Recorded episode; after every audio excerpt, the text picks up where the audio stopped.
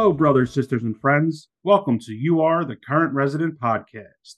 This is the official podcast of the National Association of Letter Carriers, the union that represents 280,000 active and retired city letter carriers employed by the United States Postal Service.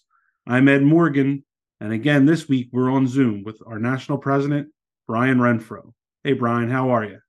Hey, Eddie, I'm doing well. For the listeners out there, I apologize. I sound a little bit nasally this week, but um, I, I, sound a lot worse than I feel. So, yeah, we're back on Zoom, and this time it's because uh, you've been out at the Leadership Academy all week. Yeah, I'm right out in Linthicum Heights, Maryland. It was a great week, great trainings going on, a lot of writing, writing tips, and writing comprehension, and then public speaking. And we had our public speaking night last night. The speeches went off great. Yeah, it's always fun. This group that's out now, as the other classes have, really done a great job. But when we get into that second week, as you mentioned, that's really heavy in communication. It's fun to watch the growth that takes place, you know, between uh, not just the writing, but mainly you know, when it comes to public speaking, that's something that most people have a tremendous fear of. And, you know, as leaders, in the present and the future, that's uh, an important part of what they have to do is, is communicate with our members. And, you know, most people come into it pretty nervous and uh, we teach them kind of a how to do it, a method, and it's fun to watch them grow. So we've enjoyed that this week. Class was terrific. So as always, let's start off. So uh, where you been last week? Yeah, um, earlier the first part of the week, I was out in Las Vegas we had a couple of events there, both in the same location. One was our committee of presidents, which meets twice a year, where a lot of our state and branch presidents come get together and talk about different things that are going on. That's always beneficial to me to hear the kind of latest and greatest straight from our leaders at the local level as to challenges that they face and, and issues that are happening on the workroom floor and I um, was out there and, and had the chance to update the leadership of our branches and our states on a number of different things. So that's always a beneficial time. We do that a couple of times a year, once in the spring and once in the fall. And then immediately following that, we had our annual health benefit plan seminar and uh, all the folks that work out at the NALC health benefit plan from Stephanie Stewart, director of health benefits and all our staff out there as they do every year. They did a phenomenal job putting together the seminar, and we had, I think, over 400 health benefit representatives from branches all around the country. And this is a very unique time for, uh, and as we move into 2024, a unique year for everything to do with health benefits. Every year when we have this seminar, it's to talk about the benefits for the next plan year, the premiums, obviously, just to share information with our health benefit representatives. But we also have a lot of other stuff happening that uh, is related to health benefits. We've talked on this podcast uh, several times now about implementation of the postal reform bill that passed last year. We've got an entire episode uh, that we did a couple months ago that covers, you know, what's going to take place as far as integrating Medicare and and some action that'll be required from all active and retired city carriers. So we had the opportunity with uh, all the people that were at the health benefits seminar to get into that. I was just out there for one day in the beginning to address the group. You know, then along with Stephanie, our director, and and our three national trustees, we did a class where we kind of acted as a panel and answered a lot of questions. So um, it was great to see everybody out there. The uh, health benefit seminar was a success. So our health benefit representatives that are now they're back in their branches. I'm sure fielding a lot of questions from the members. So as we get closer to open season, which happens every fall for the following year, this year it begins on November the 13th and it ends on December 11th. And that's a period of time that all active and retired postal employees, including letter carriers and NALC members, of course, you had the opportunity to make changes to your health benefits. And, you know, if you're listening to this and, and you do not currently have the NALC health benefit plan, I, I strongly, strongly, strongly encourage you to take a look at it. Once again, that period opens November 13th. And I, I think if you look at it, you will see that uh, it is the plan that offers the best benefits at the most affordable cost. It's a plan that is exists for one reason and one reason only. That reason is to provide the best benefits we can at the best cost to letter carriers and to the members of the NALC. So We work really hard every year to keep our plan as affordable as we can, but also provide benefits that serve all of our members. You know, in a lot of ways, we're very similar in terms of we're all letter carriers we all do the you know similar type of work but we also you know there's a lot of diversity among our membership in terms of of our needs when it comes to health care and and therefore health insurance and we try really hard to uh, ensure that we've got benefits that cover as much as we possibly can you know, as far as issues and, and health care that uh, our, our members may need to receive. So we will have a very, in, the very near future, an episode of the podcast that'll drop probably just prior to that open season where we'll talk in depth about the NALC health benefit plan and, and health benefits in general and some about the postal reform and what's going to happen there. So you'll hear more about that. You'll see it in the postal record that you're going to receive for the month of November here in a week or two. And then you can always go to the, the NALC Health Benefit Plans website. That's nalchbp.org. That is nalchbp.org. And you'll get as much information as, as you want to digest is available to you there. So we're really excited about you know not just the the plan and, and the benefits we have for 2024 but this open season to give our folks that may have not yet taken advantage of the opportunity to uh, be insured and be part of the plan that is their union's plan give them the chance to take advantage of all that's available to them so uh, we'll have more information about that in an episode in the very near future of the podcast but the health benefit plan seminars kind of the kickoff of everything we do working up to open season and it went great. Can't say enough about the job that our people out at the plan did to get that, that together. And, and then, of course, all our health benefit representatives from the branches around the country that were there to, to learn and take that information back to their branches. Yeah, you won't find a bigger supporter of the NALC health benefit plan than me. I remember when my children were born and going home and, and getting that bill and having a zero dollar bill was terrific, especially when you're younger and you know, you're just trying to make your way through life and then I had some health issues, you know, that could have been catastrophic financially, but I was protected by the health benefit plan. If you haven't looked into it, you really should look into our union's plan. It's really great. For sure. I saw on social media that we're going to have some uh, rallies coming up. Do you want to talk about those?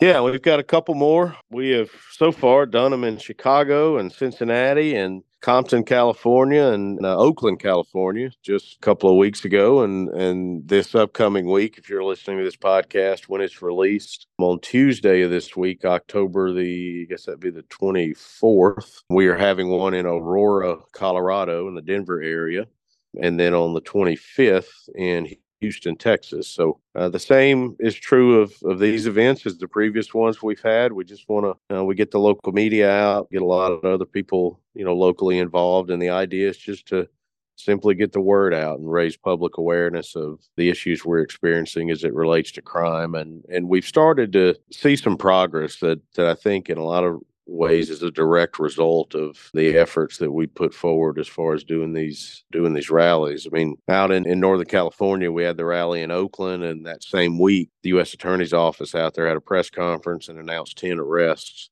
in uh, cases where letter carriers had been robbed and and assaulted. So, elevating the issue and and making it a priority for all the people that are involved from the inspection service for their role of protecting us and investigating these crimes to the U.S. Attorney's Office and their role of prosecuting these crimes. I think our efforts are starting to make a make a difference. So we're going to continue to when we have an opportunity to uh, in communities around the country to get that word out, we'll keep doing that. So I'm sure we'll talk more in future episodes after those rallies, but we're looking forward to being out in the Denver area as well as in Houston, Texas next week.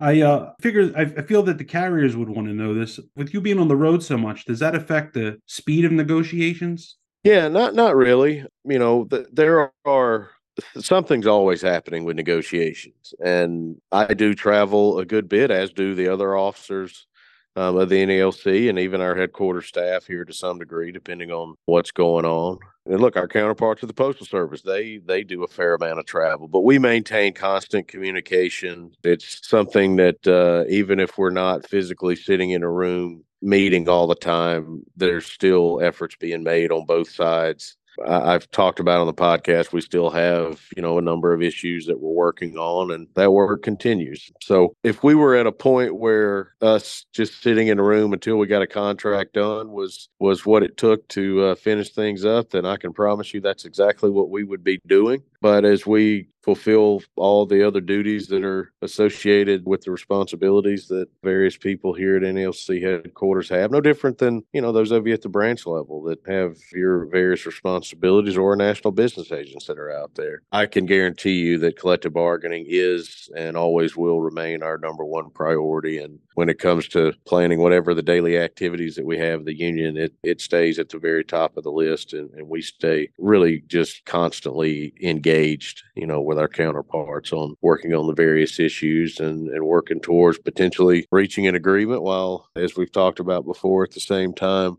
ensuring that we're fully prepared for our interest arbitration proceedings should we end up going in that direction, which we will have likely some some news on that front here in the very near future. That's great to hear, and uh, I know the carriers out there and the members love to hear that. So this week we're going to be talking about OWCP, and we have a special guest coming on. Do you want to introduce our guest? Yeah, you know, OWCP is an area where, just to be blunt about it, NALC does more to represent our members than any other union, any other association of employees. We have over the years invested a tremendous amount into not just adding people to you know represent our members with OWCP, but you know invested in training and we have this wonderful network that's out there. We've developed and and fostered a outstanding relationship with the folks over at the department of labor you know and specifically in um, the office of workers compensation programs of owcp where we you know basically work with them at this point in terms of them setting um, policy that within existing law they have the ability to do. So we've continued to invest in representing our injured workers and and our goal is really for us to just ensure that our members who are covered by the Federal Employees Compensation Act that are injured on the job they receive the benefits that the law entitles them to simply put that is our goal now it's a can be a very complicated process as a lot of you that are listening to this podcast, if you've been injured on the job and, and have filed a claim with the WCP, you're aware. But we have this excellent network. We've got, you know, at least a dozen people. Uh, really when you include the headquarters staff, even more than that, that this is all they do. And one of the people that plays a huge role in that is Coby Jones, who serves as assistant to the president for workers' compensation. And Coby works under our director of retired members, Dan Toth. And Dan has kind of oversight and responsibility for what we do representationally with WCP for our injured workers. So Coby um, works with Dan, and, and Coby does a number of different things. Number one, he is kind of the point of contact for the Department of Labor and the folks over at OWCP. So he communicates with them frequently. I'm sure we'll get into a little bit about that and probably talk about some of the, you know, the real tangible results that we've seen as a result of that communication. Coby also assists our regional workers' compensation assistants. We have 11 of them currently around the country. They do a number of different things. They handle claims of our members once they reach a certain point. Most initial claims are, are handled at the branch level. If they get to the point of being in appeals and things like that, then our RWCAs jump in and handle that representation directly. But they also spend a significant amount of time doing training and working with with the people at the branch level that have taken on the responsibility to represent NALC members that are injured on the job and when it comes to their claims with OWCP. And Coby is, as you'll hear, he is one of the most intelligent people that you'll ever be around. If you have the opportunity to meet him or talk to him, and he's someone that cares very, very deeply about our injured workers, and you know, really couldn't imagine anyone better to have on the podcast to talk about all things that our union does when it comes to representing our workers. And just to add a little bit of perspective um, before we get into the conversation with Coby, So there's a lot of people that are covered under the Federal Employees Compensation Act. Almost all civilian federal employees are, pretty much all are. NALC members, city carriers make up nearly a third of all injured workers. So, you know, we are a, a significant amount of the claims that OWCP processes and our involvement and the work that we do is really reflective of that. So it's exciting to have Coby on. He's a good friend, someone that I've worked with for a long time on a lot of different things. And uh, just so happens OWCP is his you know, really his first love and uh, something he's he's contributed greatly to the success we've had in representing our members. So it's great to have uh, have Coby on the podcast. And I must just tell our listeners if uh, if you're going to share any of our episodes, this is the one to share with your brothers and sisters and friends on the workroom floor, and even the carriers you don't like. Share it with them too, uh, because OWCP is so important for our carriers. Make sure you share this episode with.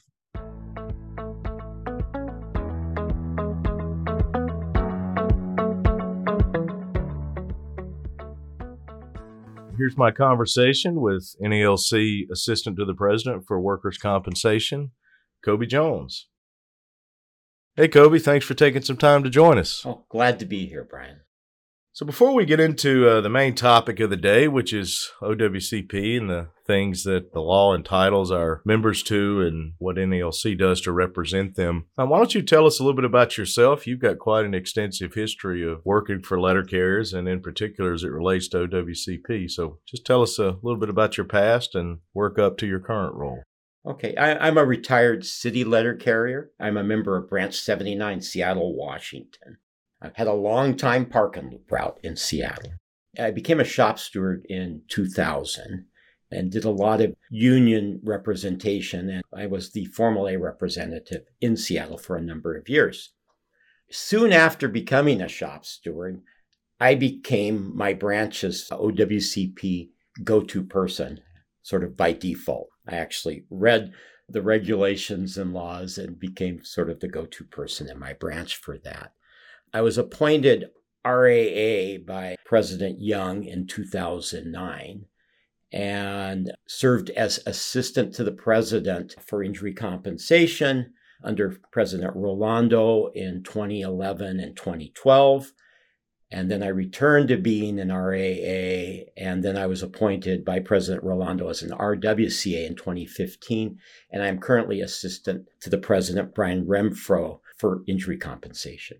Yeah, so let's uh, let's get right into it. We uh, want to talk a lot about OWCP, but to start for our listeners out there that you know may not uh, or may not have any familiarity at all with OWCP and the workers' compensation benefits that by law uh, city carriers are entitled to. Let's just start with what is OWCP? What what do those letters mean? Uh, Office of Workers' Compensation Programs. It's a department within the Department of Labor. Mm-hmm and they administer the FECA, the Federal Employees Compensation Act.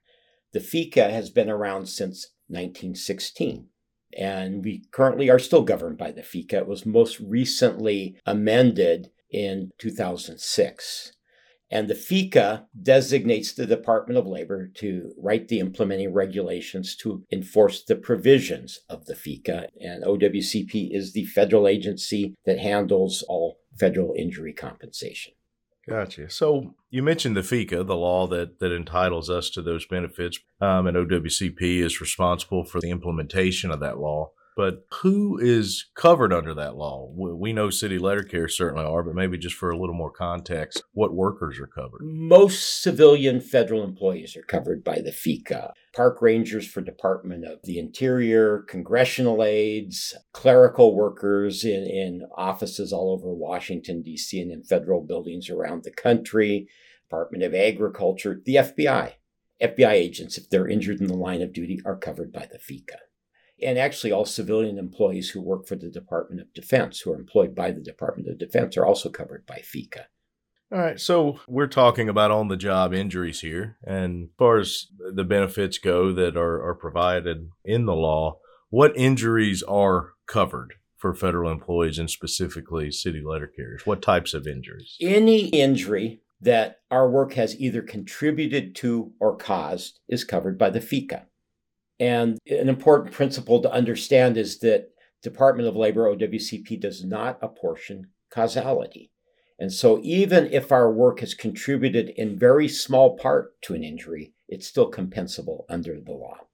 Gotcha. So, in the beginning, you talked about um, your various uh, responsibilities and roles over the years. A lot of that that time, the time that you've spent in representation of letter carriers, to just really ensure that they receive what the law entitles them to if they're injured on the job.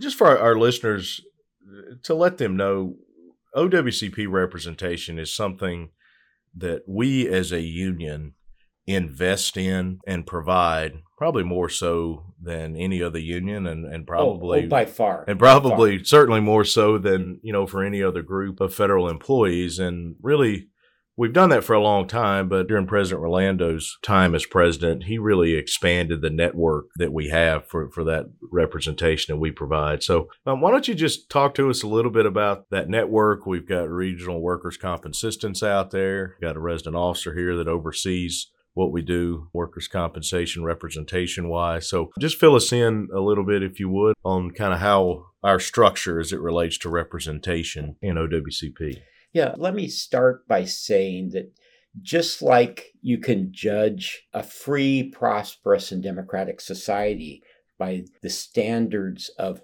freedom, prosperity, and democracy that its weakest members enjoy, we can judge an organization by how it deals with its weakest members. Mm-hmm. And in our case, those would be our injured people. And NALC has devoted considerably more resources to helping our injured members than any other federal union or federal employee organization by far.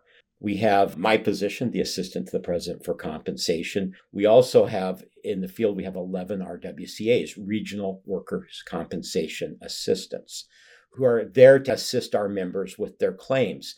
Now, initially, we want our members to go to their local branch of the union for assistance. And then, if they have issues there, then they should reach out to their business agent's office. And for kind of straightforward sorts of issues, those should be handled by, by the business agent's office and the regional administrative assistants there. But when we when it comes to appeals or more complex or convoluted cases, or if there are problems, administrative problems dealing with OWCP itself, then they should be referred by their business agent's office to an RWCA, a regional workers' compensation assistant, who have received considerable training and have, have a lot of experience handling injury compensation claims our, our RWCAs often have very good relationships with claims examiners. You know, mm-hmm.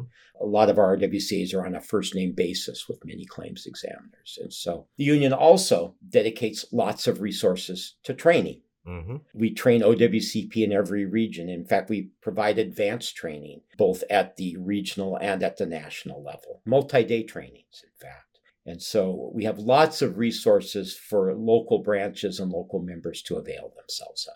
Yeah, we, we continue to invest in the network, not not just in adding people like the RWCAs, but also and certainly assisting our members directly, you know, that, that are injured on the job with their claims, but also, as you mentioned, investing in training to get representatives at the branch level as proficient as, as we possibly can. So that's something that uh, has ramped up over the years, and uh, I, I, can guarantee you that that will continue well into the future. So I, think what would probably be useful to a lot of our listeners, Coby, is if we just kind of walk through, you know, if someone gets hurt on the job, just step by step, what the letter carrier would need to know. If they're injured, we want this to be, in terms of advice, as practical as we possibly can. So let's do that. And, and let's say one of our members is hurt on the job and you know what's the very first thing that that we would advise them to do if they suffer any type of on the job injury?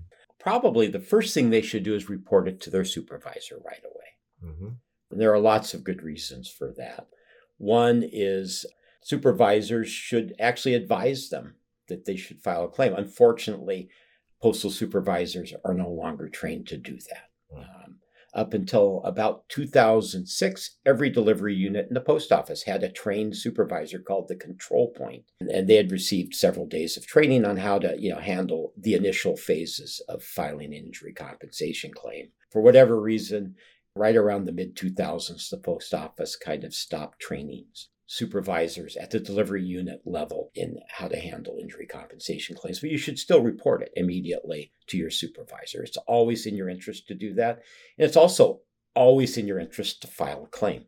Mm-hmm. And if the claim doesn't come to much, well, then it doesn't come to much. Right. But, but, one thing's for sure, you'll never receive the benefits if you don't file a claim. You don't file a claim.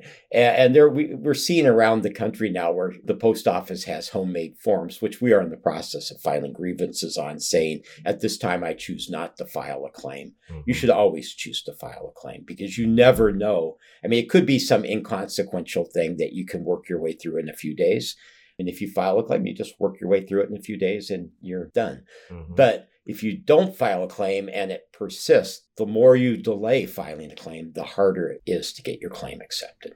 Yeah, and this is probably a good point for us to to talk about. Some injuries are, are very, uh, let's say, cut and dry, so to speak. For mm-hmm. example, if an employee slips and falls and injures himself on the workroom floor, that's that's very straightforward. There are also you know occupational diseases that that result. So why don't you kind of tell us the difference between and you can even get into which form you would use. I think that'd be an important distinction for our listeners to understand. Okay. First, every letter carrier should register an ecomp even if they're mm. not injured, just so that they have an ecomp account ready to go in case they do need to file a claim. And we encourage people to file every claim electronically now. When they first rolled out ecomp, we were a little skeptical about whether or not it would work, but it works very, very well. It works mm-hmm. much better than filing claims on paper. Paper claims, supervisors lose, they stick them into the desk drawer and forget about them, they delay forwarding them. So we encourage everyone to have an account in eComp. And if they do get injured, they can file a claim right within eComp.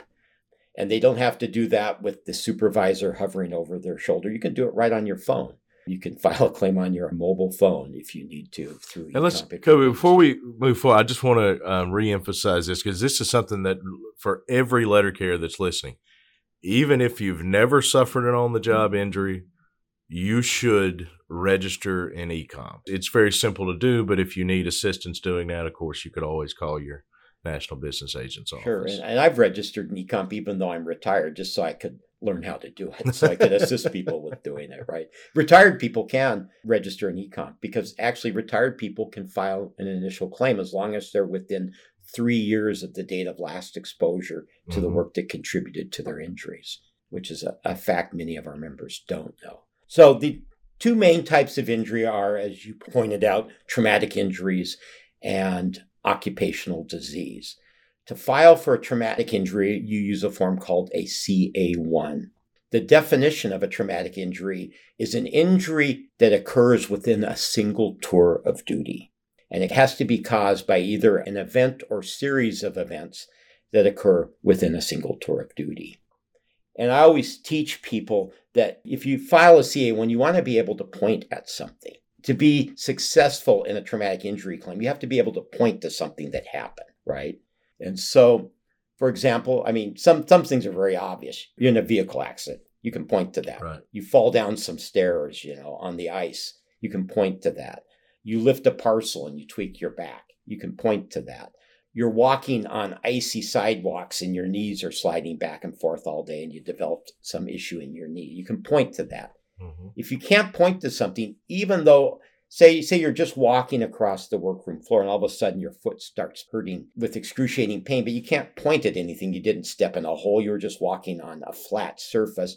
In general those cases even though it occurred in a single day would be better handled as an occupational disease case. So the ca1 is for traumatic disease. Let's talk about occupational disease. Mm-hmm.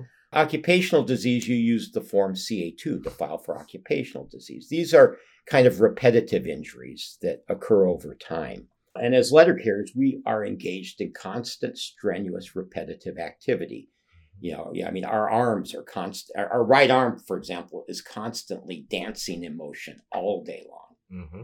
We walk, we jump in and out of trucks, we climb up and down stairs, we do park and loop, we walk miles every day, often in our jobs. Um, we go up and down stairs, we lift heavy parcels all day long. For injuries that, uh, that occur over time, those are occupational diseases. They can include arthritis, um, strains, rotator cuff tears, meniscal tears.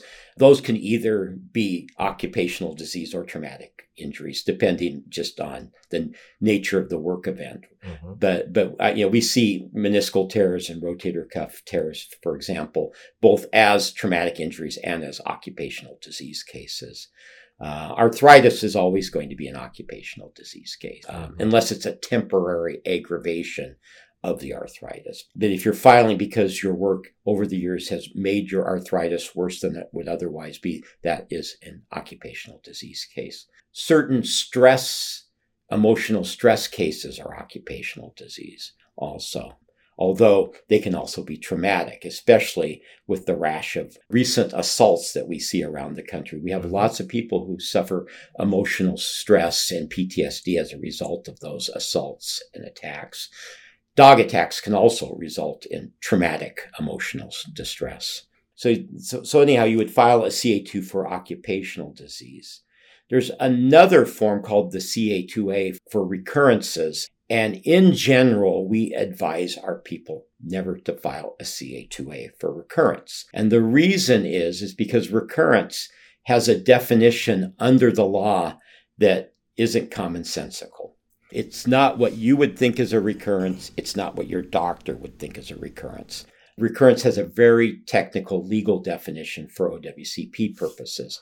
A recurrence is a return of disability due to either a spontaneous reappearance of an accepted previous injury with no new exposure to the work environment. And because of the work we do as letter carriers, that's extremely rare because as soon as we return to work, if we're doing any sort of letter carrier duty, we're almost instantly immersed in renewed exposure to the work that caused our original injury. And so it's very rare that letter carriers will meet that definition of recurrence. It's somewhat common in other federal employment but for letter carriers, it's very, very rare.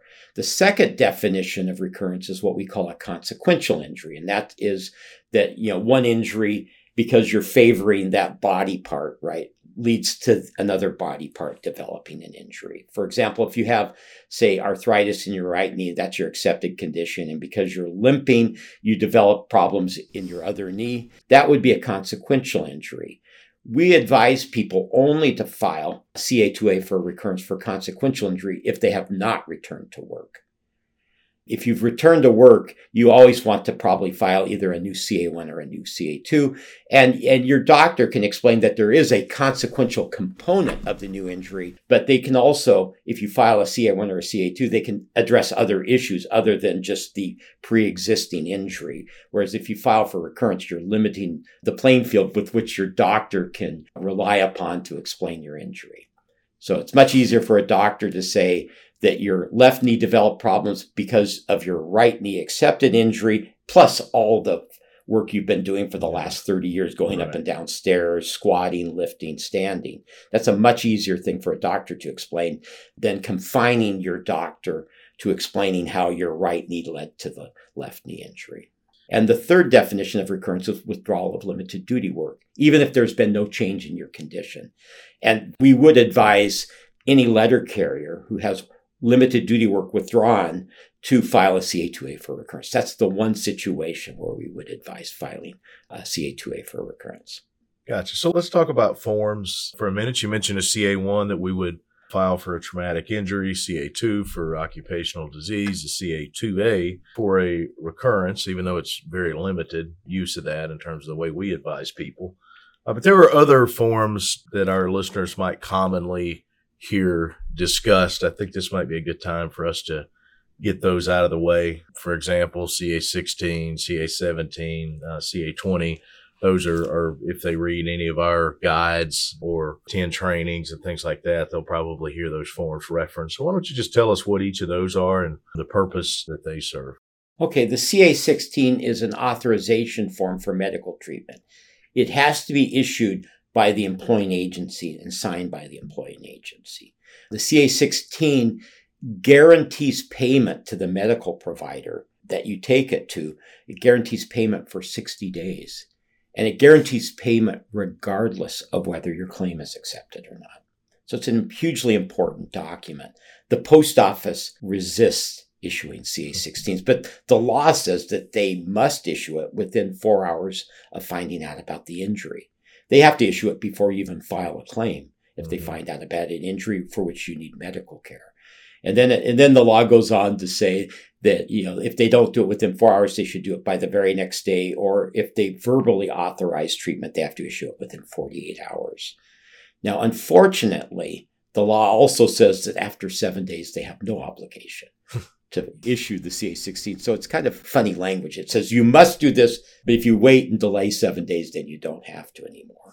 and it's hugely important that we enforce the issuing of CA16s through the grievance process. And we should file grievances immediately and hold their feet to the fire on that. And we should probably do it immediately, you know, before that seven day period expires. Sure. The CA16 has become even more important in recent years because we have so many CCAs now. And unlike career carriers who have FEHB benefits, federal employee health benefits, the CCAs don't have the FEHB. You know, and often either they have no medical insurance or inadequate medical insurance. And so if if a career carrier gets injured on the job and their claim is denied, they can always have their insurance carrier cover the cost of the mm-hmm. injury while they either work on an appeal or if they decide not to appeal, they can have their federal insurer cover the cost of the injury. But an uninsured CCA or a CCA with inadequate medical insurance, if they get injured on the job and their claim is initially denied, they're stuck with all the medical bills. And so an emergency room visit can easily run five to ten thousand dollars. And so the CA16 becomes even more important in this day because of our CCAs. Because because if the post office issues the CA16, it guarantees medical payment for 60 days, regardless of whether or not the claim is accepted. So it's a hugely important document. And as union activists, we need to hold the agency responsible for issuing the CA16. For sure. So once you're you've been injured, the CA17 is just a form that indicates what you can and can't do at work. And it's broken down by all kinds of different categories, like how long can you reach above your shoulder? How long can you stand? How long can you walk? How long can you kneel, climb? And that's an important document that you will provide to the Postal Service because that's the document the Postal Service will use to meet their obligation to provide limited duty work for injured people. The CA20 is a physician's medical report. And we recently the OWCP in August of this year issued a redesigned CA20, and we had a lot of input on the design of the form. And they actually followed almost every suggestion we had. It's a great new form, especially for the initial medical report and the claim. We believe that if a doctor comprehensively and conscientiously fills out a CA20 in a traumatic injury case, most of those cases will be accepted just based on the information on a CA20. An occupational disease case, uh, CA2 case, you'll probably need additional medical beyond a CA20, but they should still fill out the CA20 in every initial case. And some traumatic injury cases, if there's a history of pre existing injury involved or pre existing degenerative condition, they may require more medical information beyond the CA20. But for most straightforward traumatic injury, CA1 cases, we are expecting that the CA20, uh, comprehensively and completely filled out CA20, should be sufficient to get that traumatic injury accepted. Yeah, and you you we'll talk a little bit more in a few minutes about our relationship with the folks over at the Department of Labor and OWCP. The new CA20 is very much evidence of us having a, a very productive working relationship with them. Okay, let's go back to I get injured and uh, I think a simple question is we talked about everyone should register an e-comp and should we fi- and we should file a claim. Uh, a lot of times medical attention is necessary, but I think a real simple question is should I file a claim first or go to the doctor first? My answer is it depends. Right. in a traumatic injury case, if you need immediate medical attention, you should go to the doctor sure. first every time. I'm in an occupational disease case. It depends also there. If you, yeah, if your knee is really bothering you and it gets sore over time, you can file a CA2 initially and then get the required medical evidence. But you can also go to your doctor first to get a clear diagnosis to find out what's going on. And then once you get a diagnosis, then file the claim. But in any traumatic injury case where you need immediate medical attention, get the medical attention first. Yeah, never delay necessary medical attention. Don't let the thought of, of filing your claim delay you getting that necessary attention. All right, speaking of doctors, there I think sometimes is confusion the Postal Service at times will send people to doctors for things like fitness for duty examinations. But if I'm injured on the job and, you know, I either have filed or intend to file a claim, what doctor can I go to? I think is a question that a lot of our members would have. You go to the doctor that you choose. Right. Under the law, you get to choose your treating physician. The post office can't determine that. That being said, the post office has a right to send you to one of their doctors for an examination. And you would have to consent to that. So if the post office says, we want you to go to this urgent care and get looked at, you can go to that urgent care and have that doctor examine you. But you also want to insist, I want my doctor to treat me in this case because you have a right to elect a doctor that treats you. And one of the problems with the post office sending people to urgent care is that, which is what they tend to do these days. One of the problems with that is that most urgent care clinics, you're not examined by a doctor. You're usually examined by a nurse practitioner or a physician's assistant. And they'll write an initial medical report on, on your injury. But OWCP's current regulations require any medical evidence to be signed by a doctor. So anything written by a PAC or a nurse practitioner is is not counted as medical evidence by OWCP. And so that's a real problem. You know, you sprain your ankle, the post office says, well, go see this urgent care, and then you're seen by a nurse practitioner there. And nurse practitioners are incredibly competent, mm-hmm. especially on injuries like that. But the report that they write won't be enough to get your claim accepted. And it's almost like the post office is undermining your ability to get a claim accepted when they send you to urgent care. I personally don't think it's intentional. It's just how urgent cares are these days. But that's the result. You know, you don't have the medical evidence you need. Yeah, and it's probably a little bit of a sidebar here, but uh, worth mentioning. We do have legislation in the House, H.R. 618, and the Senate companion bill is uh, S 131.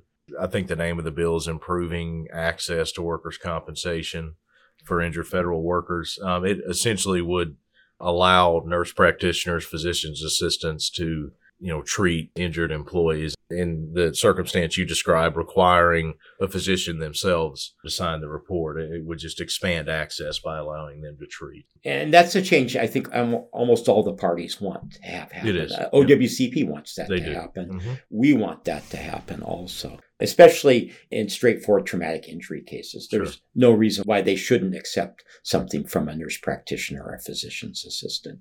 And it also reflects how the medical care system works now. Sure. And also brings it in line with the FMLA definition of medical provider also.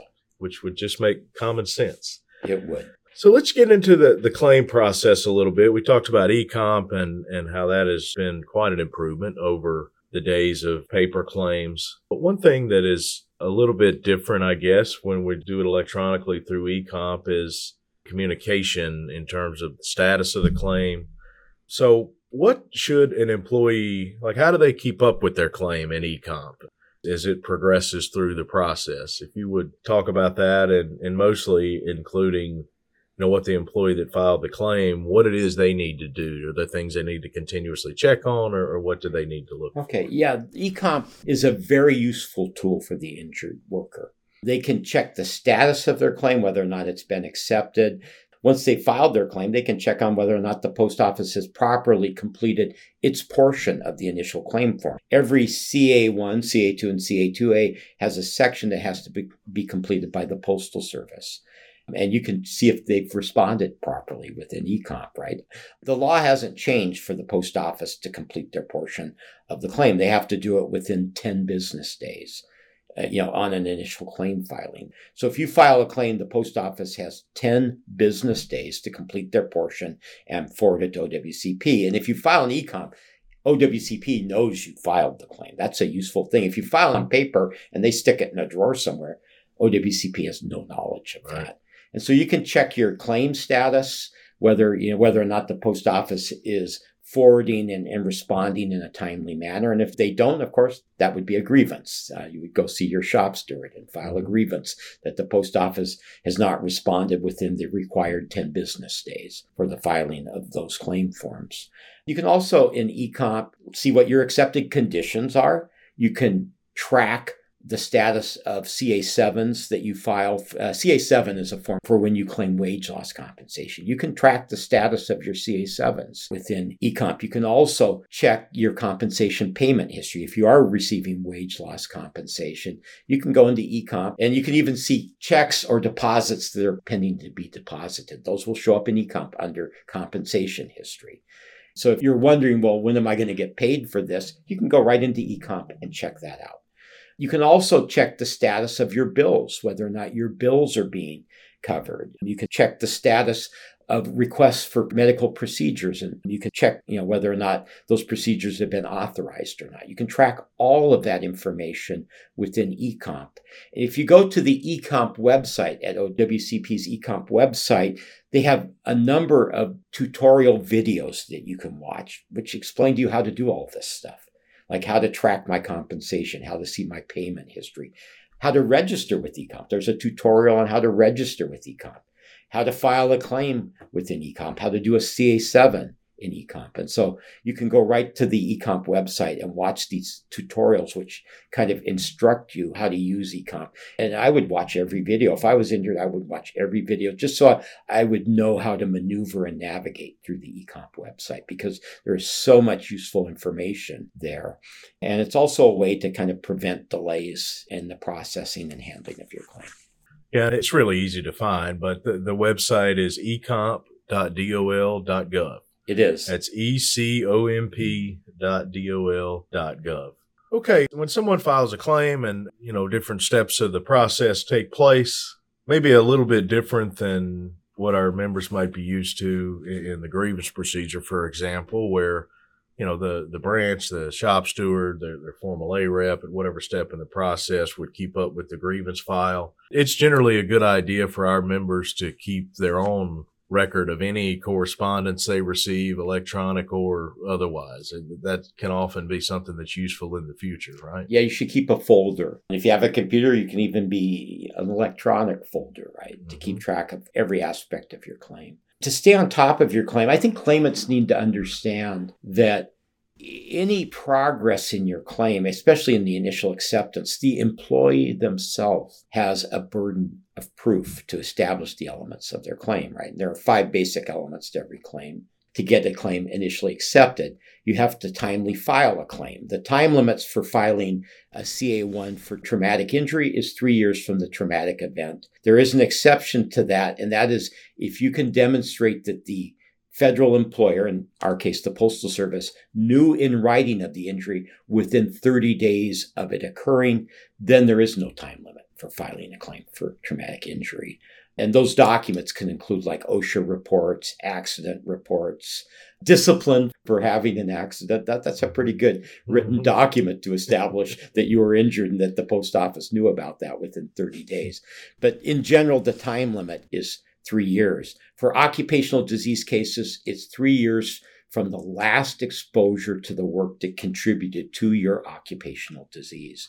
And you can file claims after you retire, after you leave the postal service, as long as you file timely. Even if you, you know, move on to other employment or retire, you can always file a claim as long as you do it within those uh, prescribed time limits. And so that's basic element number one.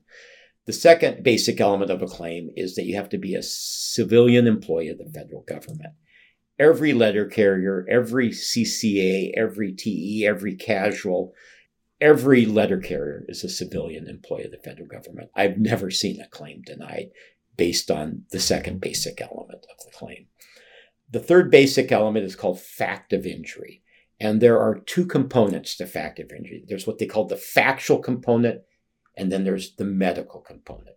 The factual component is just an assertion from the injured worker that this is based on some specific thing or things that happened at work, either in the course of one tour of duty or over time. That's the factual component. And they will take the injured worker's assertion at face value, absent evidence that contradicts that. So you, your injury doesn't have to be witnessed by anyone. The medical component is simply a medical diagnosis based on objective clinical findings. Letter carriers should be aware that OWCP does not accept pain as a diagnosis.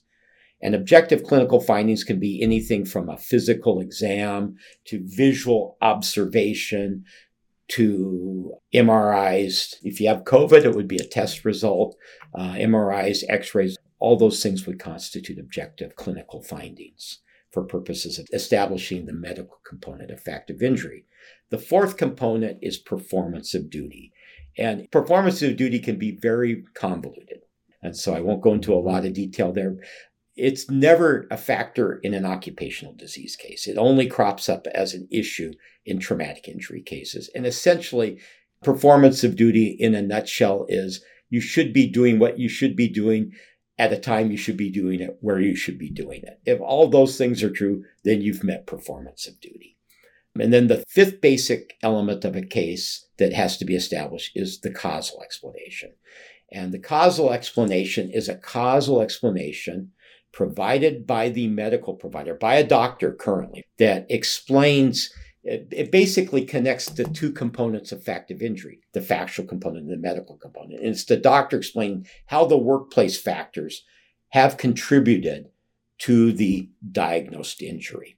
And factual component can be very straightforward in a, in a traumatic injury case, almost a no brainer. In fact, OWCP, if it's a very straightforward traumatic injury don't require much as a causal explanation. You know, the letter carrier broke their leg when it struck the step falling down, right? It's very straightforward. In occupational disease cases, they want significantly more detail for the causal explanation. They want a biomechanical explanation as to how the workplace factors over time contributed or caused the diagnosed condition. And let me point out here sure. that all these things it's the letter carrier's burden of proof, the injured mm-hmm. worker's burden of proof to establish. It's not the post office's burden of proof. It's not the doctor's burden of proof. It's not your union representative's burden of proof. It's always going to be your burden of proof as the injured worker to make sure all five basic elements are established. Yep, and we will certainly assist. We will indeed. That's, That's what, what, we do. do. But uh, you know, ultimately, it is the responsibility of the employee. Okay, so uh, a couple things that are just really foundational elements of the Federal Employees Compensation Act. Uh, one is that, you know, if I'm injured on the job, that my medical care as it relates to that injury is paid for. And, and the other is wage loss compensation. If as a result of that injury, I'm unable to work or, or lose wages, then I'm compensated. So let's talk about those two things. And, and let's start with our medical bills. So if you go to the doctor, you know, there's always medical bills associated to that. Just mechanically, how are those bills paid? How does that work? Okay. Well, if you have a CA 16, the post office guarantees payment of the medical bills for up to 60 days. But every medical provider should register with ECOMP.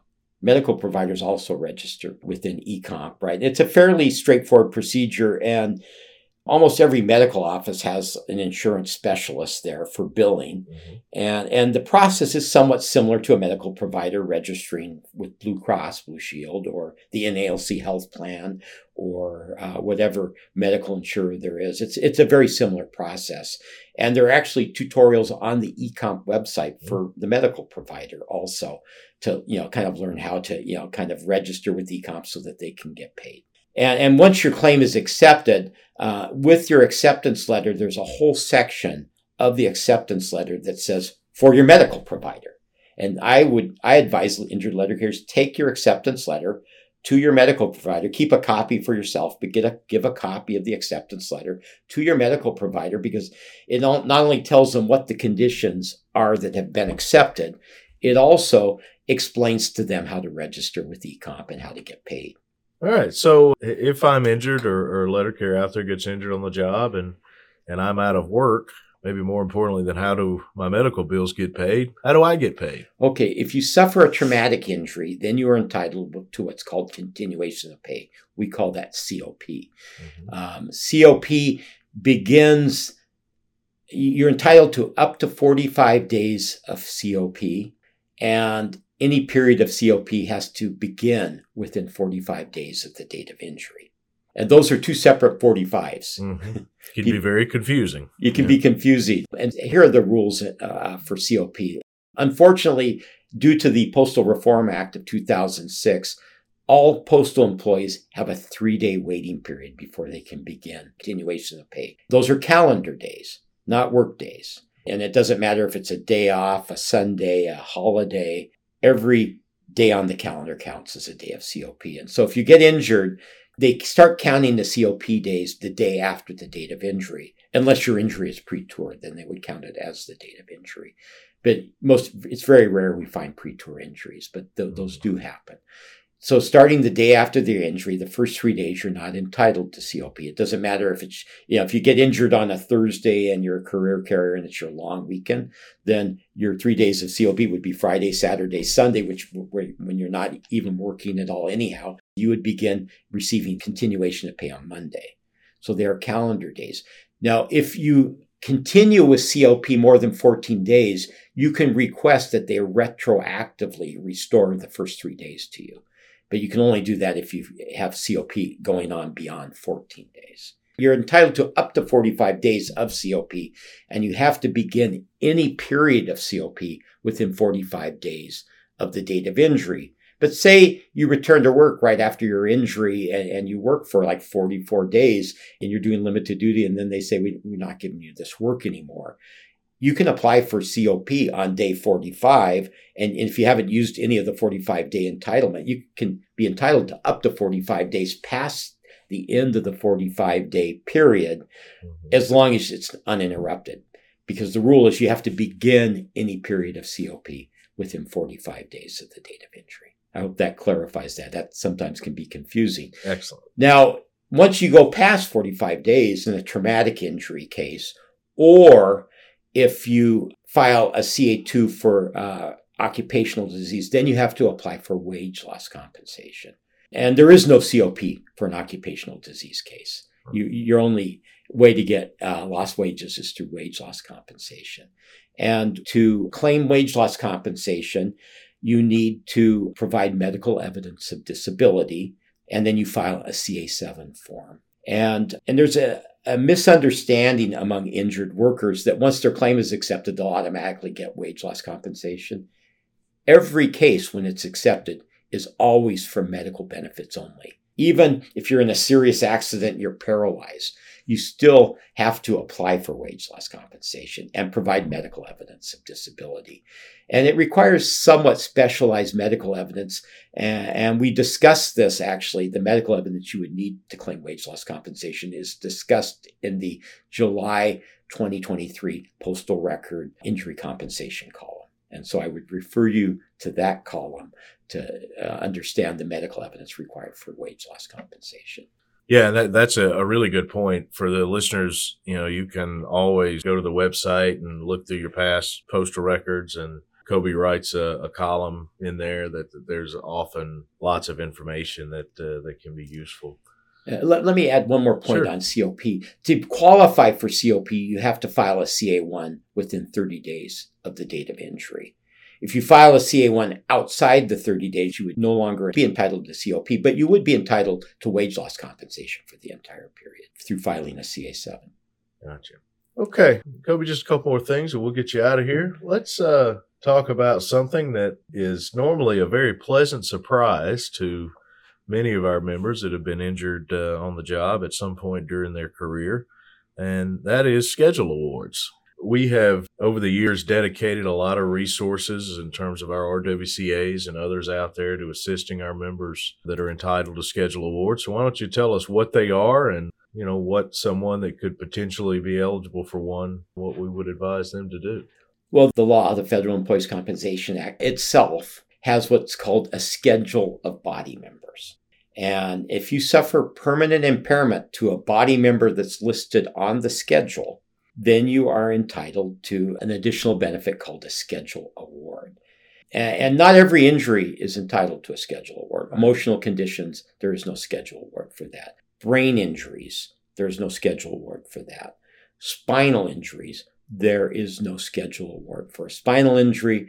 unless the spinal injury affects your extremities. Mm-hmm. And then you can get the impairment due to the spinal injury that's affecting your extremities. You can get a schedule award for that. For example, any lumbar or sacral vertebra injury to the you know to the spine right often can result in um, nerve conditions in your leg like sciatica or radiculopathy and those are rateable and there is a schedule award for those and, and cervical injuries in the neck region of the spine often lead to nerve impairment issues in the upper extremities in your arms and shoulder and there are schedule awards for those types of impairments but in general Every other injury has to be something listed within the schedule your arms, your legs, your toes, your fingers, your nose, your tongue, your vision, your hearing.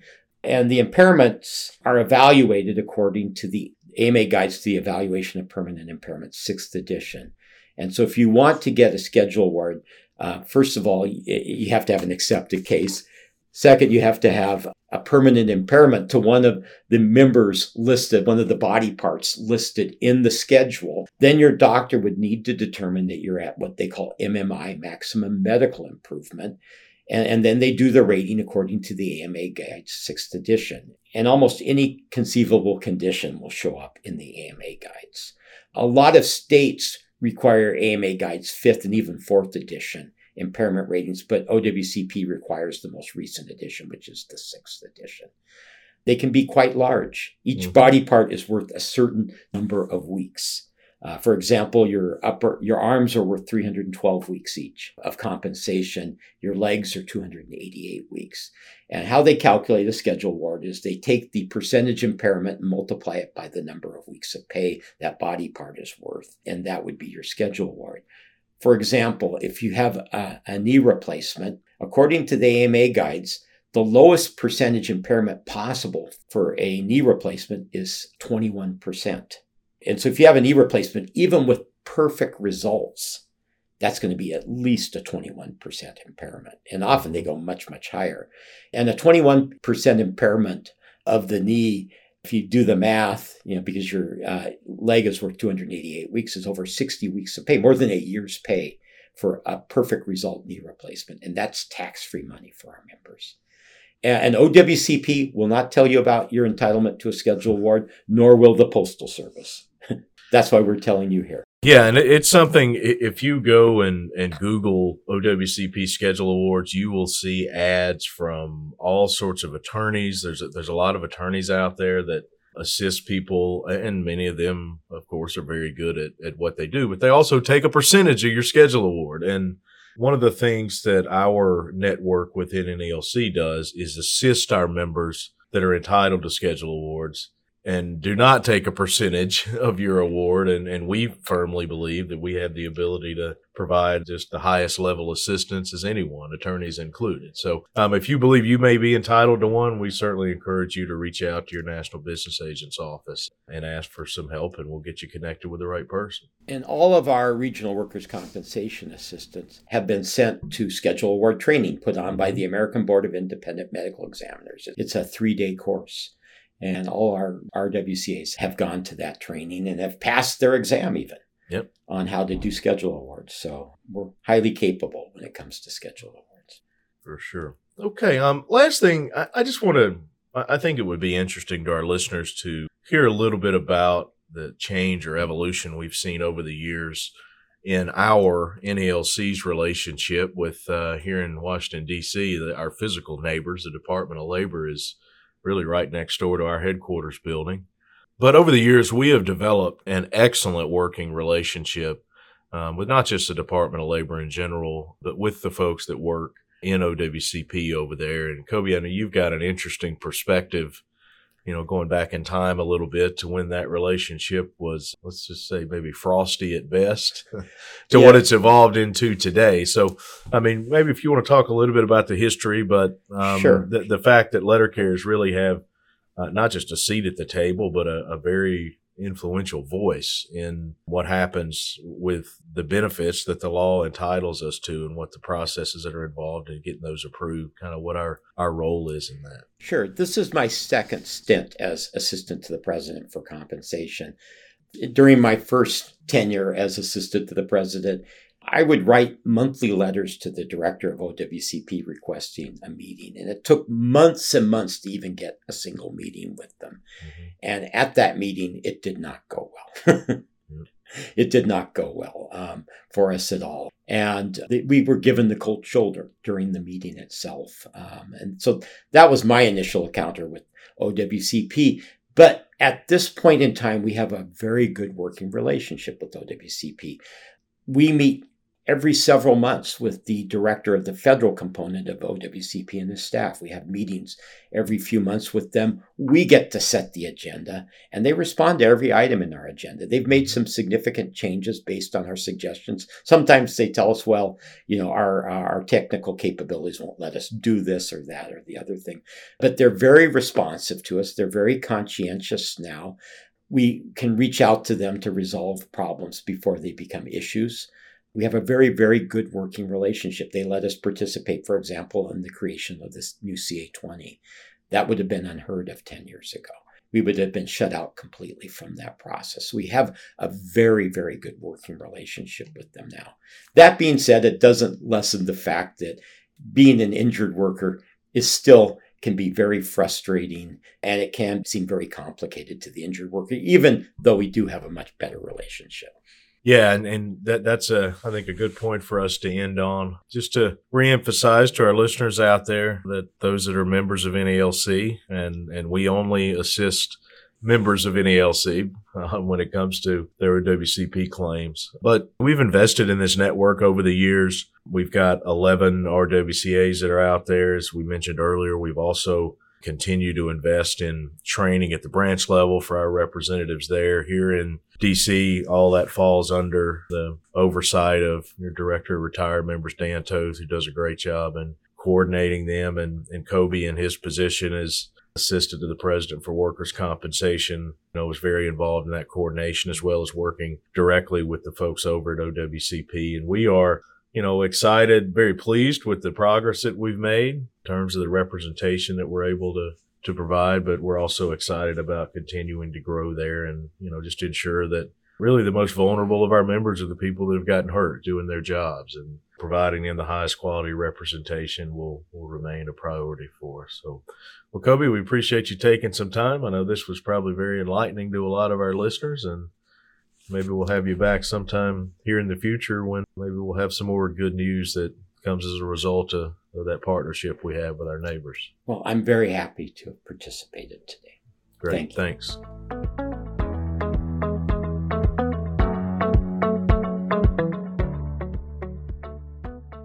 That's going to end the show for this week. As always, I want to thank you for your time. And I just want to thank all our listeners. Thank you for listening to this episode of You Are the Current Resident. Please subscribe to the podcast uh, so that you don't miss an episode. And please share the podcast with our NALC brothers and sisters. We do have our Ask the Mailbag segment. Submit your questions to social at nalc.org. You can follow the NALC on social media you can find links to our accounts in the episode description. And you can follow President Renfroe on Twitter at Brian Renfroe19. Thank you again for listening. May your be by your side and your union have your back. Thanks.